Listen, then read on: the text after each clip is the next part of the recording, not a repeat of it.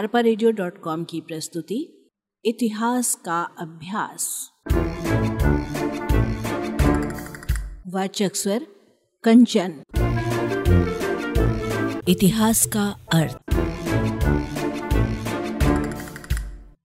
इतिहास क्या है? इस प्रश्न का उत्तर बहुत जटिल है, क्योंकि अभी तक इतिहास की कोई सर्वमान्य परिभाषा निश्चित नहीं की जा सकी है।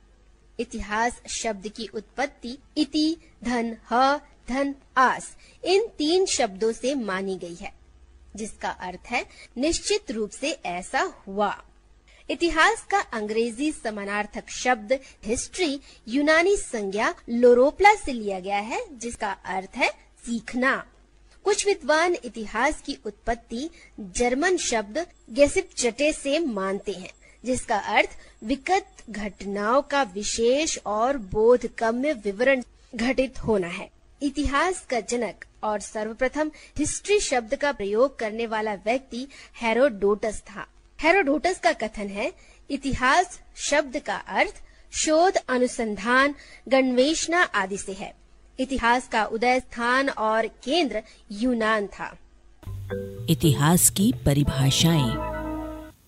परिभाषा एक शाब्दिक प्रक्रिया है, जिसका अर्थ है किसी विषय के मूल तत्व को स्पष्ट करना अलग अलग विद्वानों ने इतिहास की अलग अलग परिभाषाएँ दी हैं। चार्ल्स फर्थ के शब्दों में, इतिहास ज्ञान की एक शाखा नहीं, अपितु एक विशेष प्रकार का ज्ञान है, जो मनुष्य के दैनिक जीवन में उपयोगी है यार्क पावेल के शब्दों में इतिहास, समाज तथा राज्य का नेतृत्व करने वाले मनुष्यों के कार्यों एवं उपलब्धियों की कहानी है। ऑक्सफोर्ड इंग्लिश शब्दकोश के अनुसार, इतिहास में किसी देश, समाज और मनुष्य से संबंधित सभी घटनाओं का उल्लेख होता है।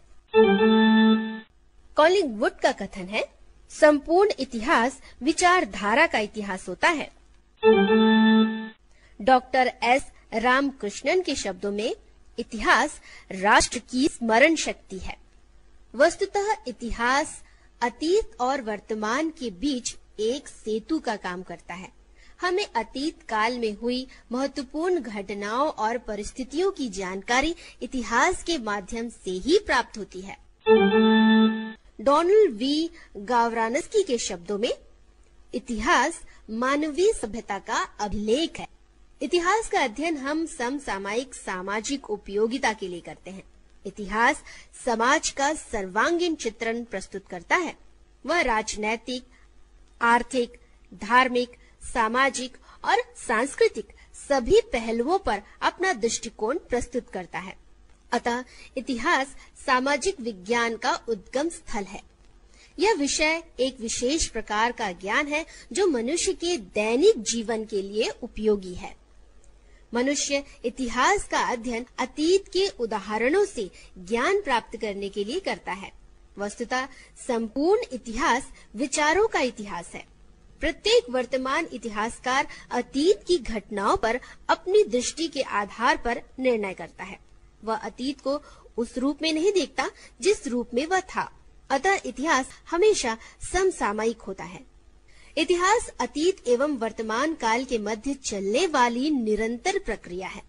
इसलिए इस निरंतरता को कालखंड में विभाजित नहीं किया जा सकता और न ही कालचक्र पर विभाजन की कोई स्पष्ट रेखा खींची जा सकती है।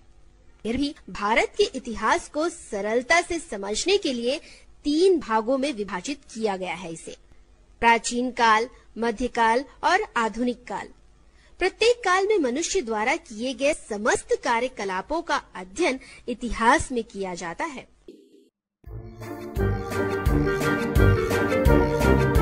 अरपा रेडियो डॉट कॉम की प्रस्तुति, इतिहास का अभ्यास।